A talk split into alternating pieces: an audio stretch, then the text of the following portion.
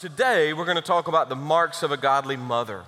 And if you'll take your Bibles and head to First Samuel one with me, First Samuel one, we're introduced to Hannah.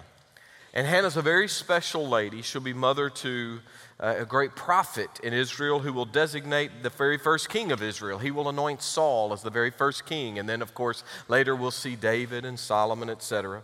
But Hannah means grace. In fact, our youngest daughter who just came across the platform, her name is Hannah Grace. We never wanted to forget the meaning of her name. And she is a, a sweet and godly young lady who will again walk across this stage one week from today for Grace Christian Academy's um, commencement or graduation. And so we're, we're proud of her, proud of all of these young men and women, not only because we're sending out a bunch of academicians, but because we're sending out missionaries. Now, they may be cleverly disguised as doctors, nurses, uh, heavy equipment operators, welders, et cetera, but they really are, as children of God, missionaries for Jesus. And, you know, just a few weeks ago, Hannah came home and she saw Cindy sort of laid out across the bed, which was very unusual. And she said, "Mom, are you okay?" And Cindy said, "No, sweetheart, I'm really not. I'm not feeling good at all." And Hannah said, "Well, okay, don't worry about it." She said, I'm, I'm going to help you get up, and I'll help you get to the stove to make dinner. Don't worry about it." Uh, no, I'm kidding. I'm kidding. Hannah wouldn't do that. Our Hannah Grace would have gotten in there and gotten it done and made cereal for all of us. It would have been awesome. I, listen, I know this for a fact. My kids would have starved to death without their mom, okay? The house would have been a disaster. My kids would have been malnourished. I cooked one meal. Um, I am happy to say that my children were young and didn't know better, and they raved over it to their mother for months. I cooked uh, frozen popcorn chicken and corn. It was a very colorful meal, and uh, it was delicious, but that was the extent of my kitchen prowess, and so I'm so grateful for my sweetheart and for my mom, and, and we'll talk more about them. But ninety-nine years ago, it was May the ninth, nineteen fourteen, by an act of Congress, President Woodrow Wilson proclaimed the second Sunday in May as Mother's Day. And he established this as a time for, quote, public expression of our love and reverence for the mothers of our country. And this morning, I want us to take a look at this particular mother in the Word of God and some of the challenges and some of the heartache and hardships she faced. But what are those marks of a godly mother? Stand with me as we honor the reading of God's Word. I am going to go somewhat quickly for time's sake. I know that many of you have plans today and will be uh, very well aware of that and respect that. So we're going to pick up with verse eight. It says, "Then Elkanah, her husband, said to her, 'Hannah, why do you weep? Why do you not eat? And why is your heart grieved? Am I not better to you than ten sons?'" So that gives us an indication of why she's been weeping. "So Hannah arose after they had finished eating and drinking in Shiloh, and now Eli the priest was sitting on the seat of the doorpost of the tabernacle of the Lord, and she was in bitterness of soul and prayed to the Lord and wept in anguish. And then she made a vow and said, 'O Lord of hosts, if you will indeed look on the affliction of your maidservant and remember me, and do not forget your maidservant, but will give your maidservant a male child.'" So obviously she's been barren. "Then I will give him to the Lord all the days of his life, and no razor shall come upon his head." So she's sort of making a pre-vow, a Nazirite vow, we would learn later. "And it happened as she continued praying before the Lord that Eli watched her mouth. And Hannah spoke in her heart, only her lips moved, but her voice was not heard." Now, have you ever prayed so hard and in such grief that the words just couldn't come out? It's just a cry of the heart. And yet, what does Eli think? Well, it says into verse thirteen, "Eli thought she was drunk." My word. "Eli said to her, 'How long will you be drunk? Put your wine away from you.' But Hannah answered and said, 'No, my Lord, I'm a woman of sorrowful spirit. I've drunk neither wine nor intoxicating drink, but have poured out my soul before the Lord.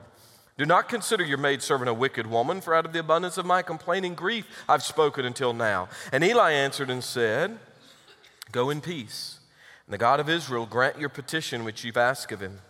And she said, 'Let your maidservant find favor in your sight.' And so the woman went her way, and her face was no longer sad." Now, d- take note of that. She gave it up to the Lord. She trusted the man of God, and she went away, and her countenance brightened. And then they rose early in the morning and worshiped. Notice that. They worshiped before the Lord and returned and came to their house at Ramah. And Elkanah knew Hannah, his wife. You know what that means. And the Lord remembered her. So it came to pass in the process of time that Hannah conceived and bore a son and called his name Samuel, saying, because I've asked for him from the Lord. Samuel means heard by God. El, the end of the name, Elohim, Samuel, heard by God. Okay? Or heard of God. So it came to pass in the process of time she conceived. Now twenty-one, now the man Elkanah and all his house went up to offer to the Lord the yearly sacrifice and his vows. So the, remember, they're going back to the tabernacle. This is uh, pre-temple days. And so Hannah did not go up, for she said to her husband, not until the child is weaned. Then I'll take him that he may appear before the Lord. Watch this. And remain there forever. So Elkanah, her husband, said to her, do what seems best to you. Wait until you've weaned him. Only let the Lord establish his word. In other words, you've gotten this vow.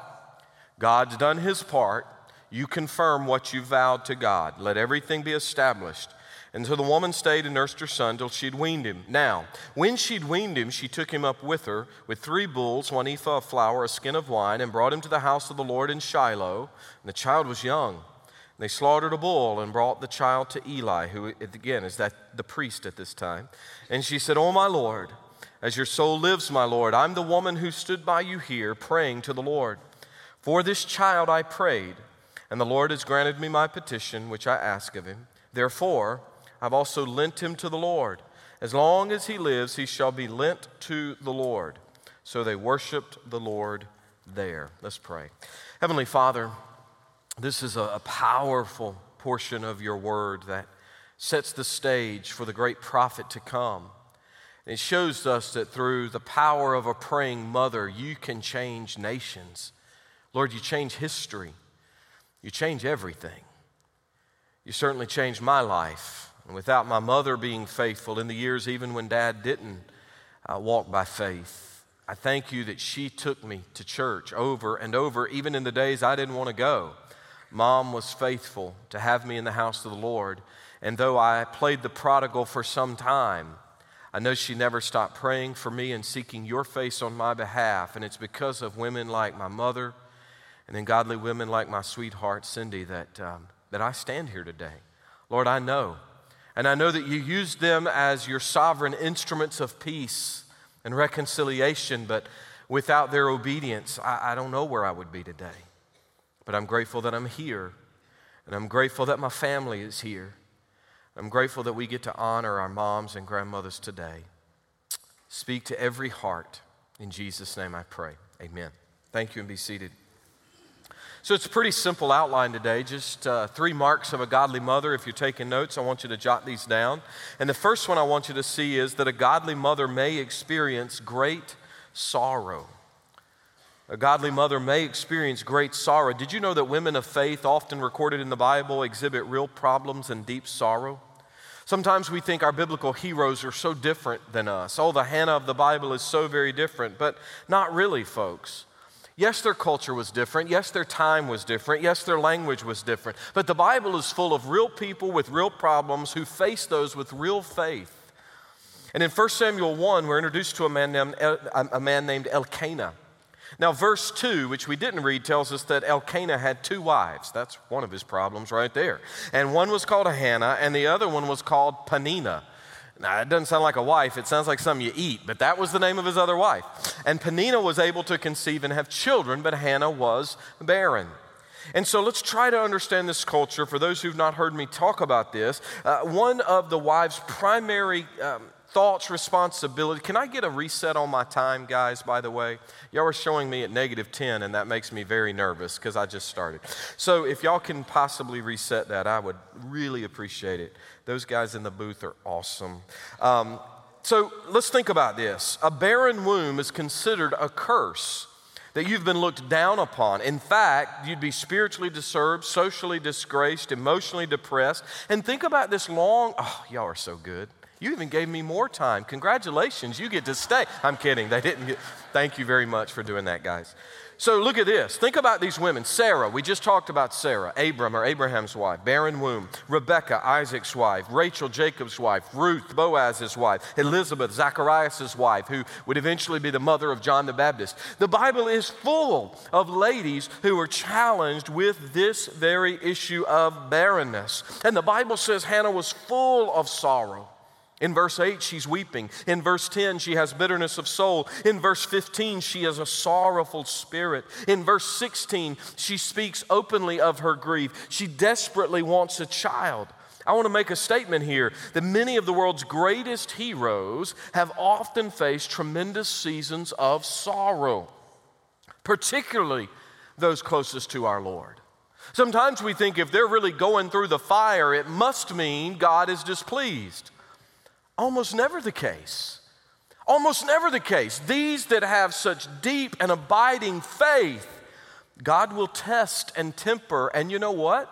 He's making them even stronger. I, I was in Brazil preaching um, last week a number of times, and I was sharing the story. One of the pastors had suddenly lost his mother, and so it changed our entire schedule to the glory of God.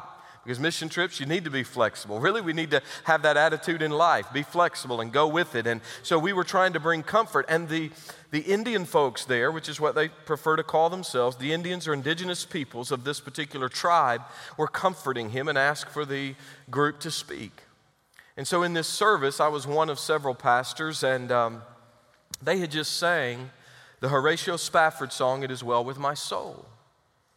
And they didn't know the story behind it. And so I shared how Spafford had tragically lost all four of his children. Maggie, Tanetta, Annie, and Bessie had all died tragically in an accident. If I haven't shared it here, I will one day. But, but Spafford, through the grief, through the pain, so many of our greatest hymns have been written, even things like Amazing Grace by John Newton. So many things have come out of the pain. And he said, "Whatever my lot thou hast taught me to say, it is well. It is well with my soul." God, I'm going to trust you in spite of this pain that seems so deep and wide. Speaking of his death and resurrection in John sixteen, Jesus said, "Most assuredly I say to you, you will weep and lament." Christian, disciple of Jesus. The world will rejoice. Sometimes we look at the non-believer and we think, why are the wicked rejoicing? And the people of God are weeping. But then Jesus says, "But your sorrow will be turned to joy." And he talks about a mother going through the pains of labor, but then those soon subside with the joy of a child, and you have sorrow. "But once I see you again, your heart will rejoice." And to have a child would have meant Hannah was blessed by God according to Hebrew tradition, but year after year she is childless. And she's in a long line of many godly women who've had their dreams shattered. Things didn't work out as they thought they had planned, and maybe they were not able to have children. Maybe their baby was born with physical, emotional, or mental challenges. Maybe that baby was born into the arms of Jesus. Maybe a marriage didn't work out, or maybe it never happened at all. And the mother was left with the responsibility of raising her child or children by herself. Please know as a pastor that um, when you walk through these valleys and these challenges, my heart breaks with you. We just lost a dear, sweet, godly member this morning, I was told, between services. I'm not going to speak of the name because I don't know who's been notified. Another precious family in our congregation lost a child this week. This is the anniversary of one of my dear friends and one of our staff members passing of his child and his wife. And as much as we celebrate and we honor God, people of faith do face great sorrow. My sweet little nanny, my mom's mom, she was a prayer warrior. She was my Pentecostal holiness grandmother. Woo, baby. Babdacostal. Great woman of faith. She never went into the extremes of uh, what we may find in Pentecostalism, but she had a, a deep spiritual walk, a great faith in the Lord Jesus. But you know, she lost her son, Charlie. He would have been my Uncle Charlie, but he passed long before I came into the world. She lost him at thirteen months old to a blood disease. She lost her son, Tom, at age twenty-three. My mother and Tom were almost just a year apart, and they were very, very close. Mom said it was the hardest thing she'd ever faced till Dad, but but Tom was in a car wreck, and so my, my little nanny buried Charlie, and then she buried Tom. And then my Uncle Wayne, sort of credit him for giving me my love for the outdoors. Uncle Wayne was always a big-time hunter and fisherman, and my Uncle Wayne, uh, he, he went home to be with the Lord some sixteen years ago. Three sons my nanny buried before herself. And then it was uh, way over thirty, forty, actually forty years ago, actually, that my big daddy, her husband, my big daddy went home to be with Jesus. I was just a boy. She's buried her three sons. She buried her husband. And then about eleven years ago, let's see, in two thousand eleven, actually, my, my sweet nanny passed and was reunited with those boys and reunited with my big daddy. Um... She kept her faith. I'll talk more about that in a moment, but she kept her faith. Now, if she were here, she'd say, now, Bobby, you be sure you tell him I wasn't perfect. I know, but she made perfect green, uh, pintos, and she made perfect hog jaw, and, or, or fatback, some of y'all go, and she, she made perfect cornbread, and she was a perfect prayer warrior, and I'm going to talk about that in a moment. But she was a godly woman who faced great sorrow in her life. A godly mother may experience great sorrow, but a godly mother exercises genuine supplication. Now, guys, this is important. Exercise does it over and over and over. Genuine supplication. That is a humble request for help from someone in authority. We were meeting some of these precious little Indian children, and they would come out with their hands like this. And what they were saying is, will you put your hand on mine and bless me? We couldn't speak the same language, but would you bless me? And so we wanted to be a blessing to them. And so it was like a little prayer. Notice how the Bible describes Hannah's prayers. In verse ten, she was in bitterness of soul and prayed unto the Lord and wept. Verse twelve, it came to pass that she continued praying. She didn't just pray and stop. She kept going. Verse fifteen, I have poured out my soul before the Lord. No, Eli, the wine wasn't poured out. I've poured out my soul. In verses twenty-six and twenty-seven, Hannah prayed for Samuel, and God had heard her prayer and answered in his time, in his way. Samuel, Samuel, God has heard, or heard of God, or heard by God. Hannah had her share of sorrow, but she didn't shut down. She didn't lash out. She expressed her faith in supplication, in prayer. And God will often use our challenges to get our attention and teach us. Listen to Psalm one nineteen, seventy-one. Listen. It was good for me to be afflicted, that I may learn your decrees. I know personally my prayer changes when it's really tough. When the storm is raging, my prayer changes. Verses ten and eleven, Hannah's weeping led to worship as her tears mingled with her prayers. And it is the kind of prayer that arises from bitterness of soul where you don't even have the words. I wrote it like this. When tears are in our eyes, our prayers often come from the heart. Because I'm going to be very frank with you guys. Obviously, I pray a lot. Uh, you say obviously. Well, you, I pray publicly a lot. I'm expected to pray publicly. But I also have to spend time in prayer privately. And one of my challenges is not to get in the rut of rote, meaning just saying the same thing over and over. I try to avoid the rut of rote, just repeating prayers, vain repetitions. But it's very easy when things are good. It's very easy to fall into a trap. God, thank you for your food. Thank you for my family. Thank you for the friends. Thank you for the church. Thank you for the school. Thank you for this. Thank you. And it almost becomes just saying the words. But when the storm really rages, I don't know about y'all, but my prayer changes. I change. And I'm not just offering a popcorn prayer. I'm bathing that in tears. You know, it's it's always been comforting to know my mother's prayed for me. Uh, when I left home at sixteen to, to sing and do some shows and lived on my own for a while, uh, my mother was praying for me. I, why they let me go, I don't know. Um, I'm just glad they don't know what I was doing all that time. I'm just kidding. Mom, I don't, don't freak out. I was a good boy, always obedient. So where did my mother learn the power of prayer? Well, my little nanny I was just telling you about. Now, I'm going to tell you something that some generations are not going to understand here today. But my mother used to call my nanny in a day long before caller I D, call waiting, and she'd go to the wall and pick up that thing with the curly Q on it and go. I know some of y'all are going to freak out and go, I don't know what you're talking about. What do you mean no call waiting? Why didn't you just flip over, add her into the line? Have y'all ever heard, eh, eh, eh, eh? That's called a busy signal. Some of you have never heard it in your life. But back in the day, right, and it wasn't quite back so far where she could say, Sarah, get me nanny. right? Y'all have watched Andy Griffith, right? Give me Juanita, Juanita, Juanita. It's not that day with the operator. But sometimes my sweet little nanny would be on the phone so long, my mother would request the operator to break into the line. Do any of y'all remember doing that? And invariably, my mother would get frustrated when she'd call Nanny, call Nanny, call Nanny, call Nanny, and Nanny would, the, the line is busy, but you know why?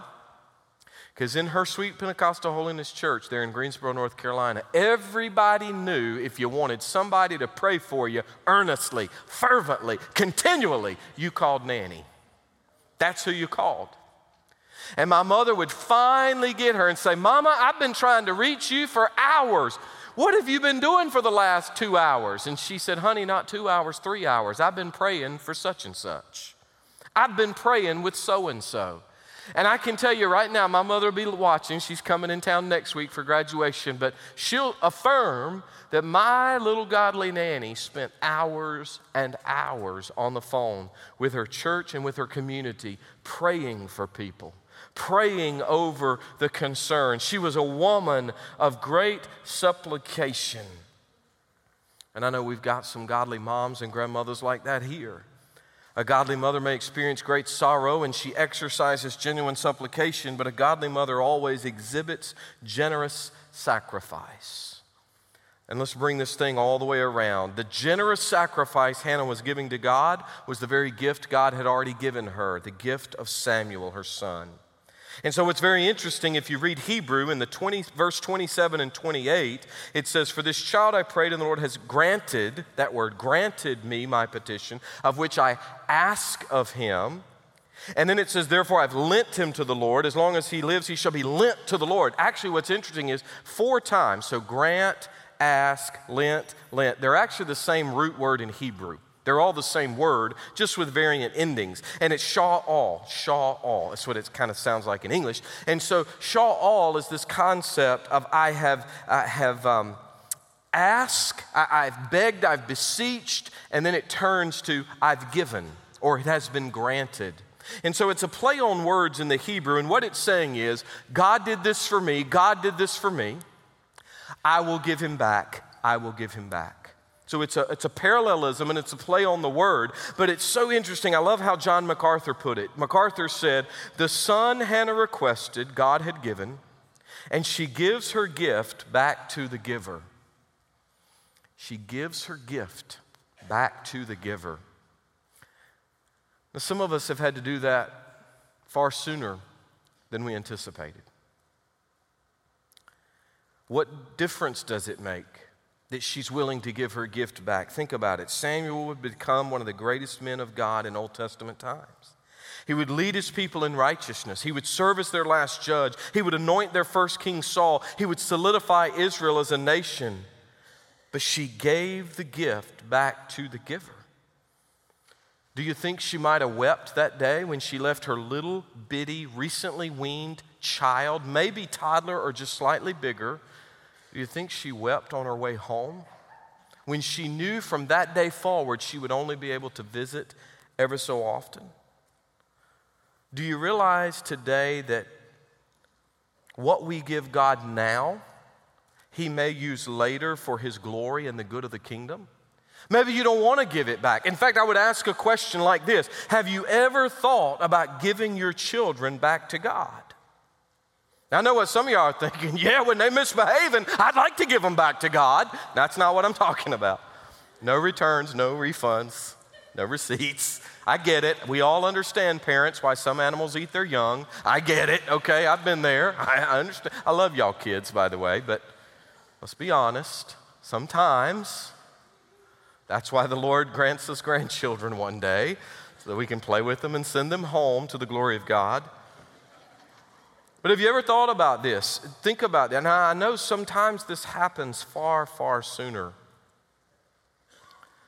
Um,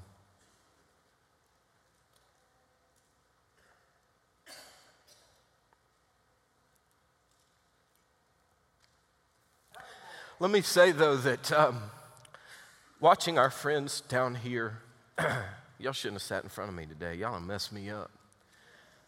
Watching our friends Jeff and Debbie, who are two of the dearest people in our lives, uh, watching the way they and their son, Trevin, and his precious wife, Lydia, have walked through this valley of the shadow of death, and watching how they have given their sweet magnolia back to Jesus. They didn't want to. They don't want to now. But I will say to you, uh, my friends, it's been an inspiration to me. You have encouraged me. You have inspired me. Uh, your son, m- much younger than me, is inspiring me to be a better husband and a better father. And so if for no other reason, and there will be many other reasons, but um, I want to say thank you for a display of faith. Even in the midst of deep, dark grief, thank you for displaying your faith for me. I've needed it. So anyway, um, listen, you go through things you don't want to go through. And Christians are not exempt. Quit listening to this wishy-washy, mamby-pamby, goobly-gop preaching that says if you come to Jesus, it's all going to be okay. And you get the promotion. And you're a winner every time. You are a winner at the end of it all. The sufferings of this life will not compare to the glory that awaits those who believe in the Lord Jesus Christ. You will win in the end. But if you believe...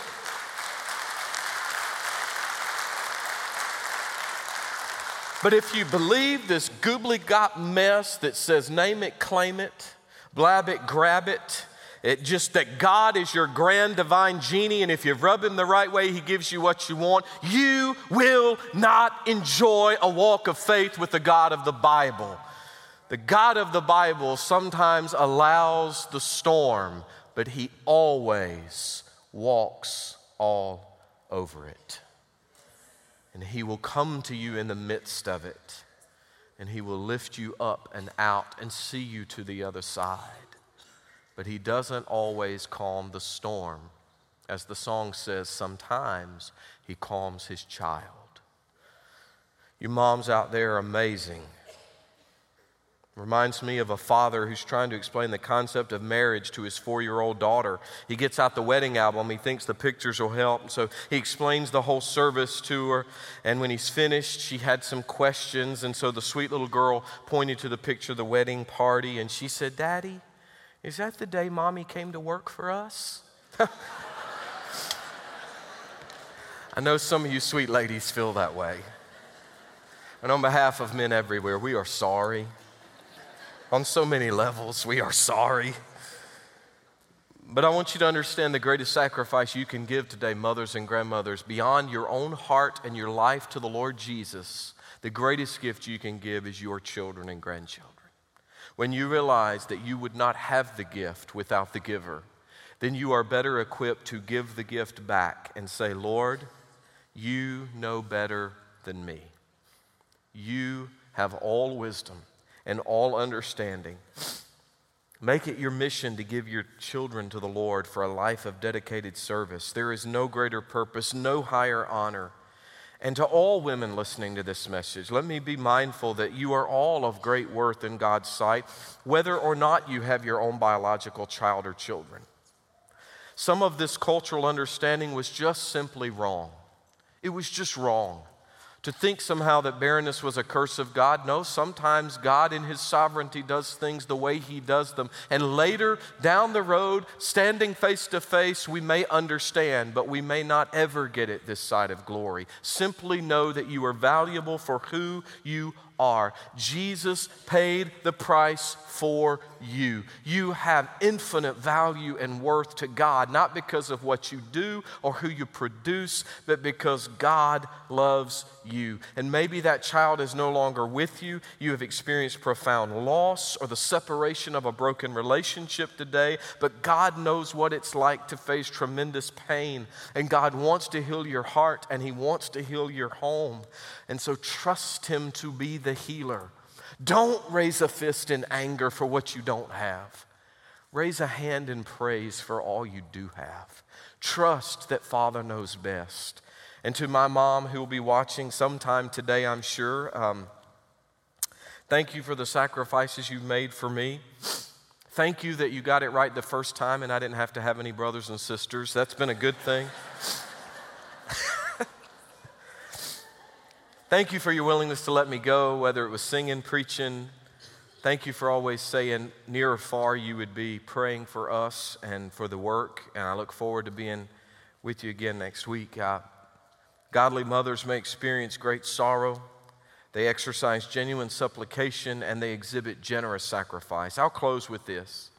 Um, you know, my Cindy, I, I never forget being in the little parlor of the old dorm she was in at William and Mary. We just celebrated our twenty-eighth anniversary, um, but this is nearly twenty-nine years. We were in Brazil, and they sang to us. It was cool, but we, about twenty, almost twenty-nine years ago, when I went on our first date, and I said, what do you want to do? What do you want to be?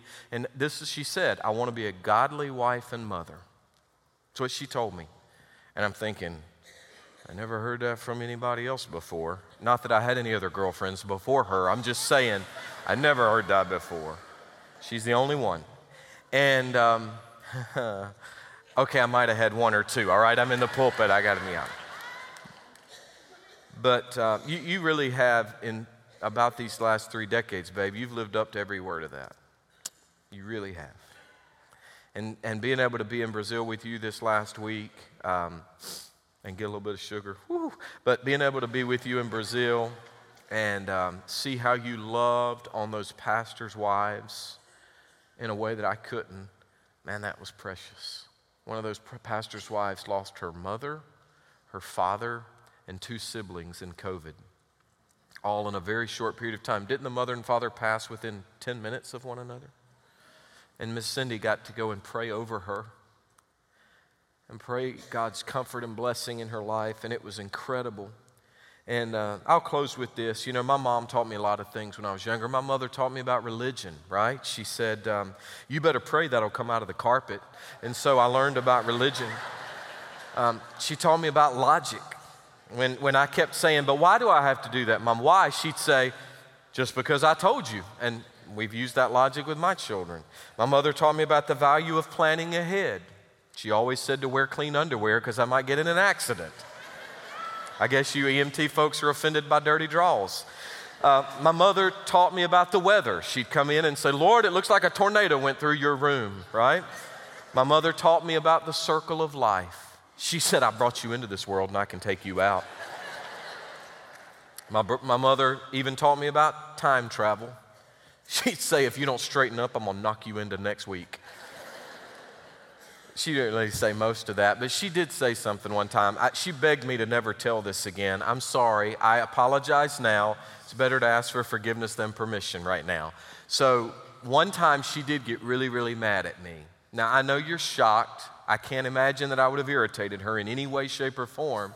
But at some point, I was pressing her buttons. I mean pressing her buttons. And she got so mad, and her little fingers have always been bony. And she pointed her little bony finger out, and I promise you, as God is my witness, this is what she said. She said, I'm going to knock your brains out and stomp all over them.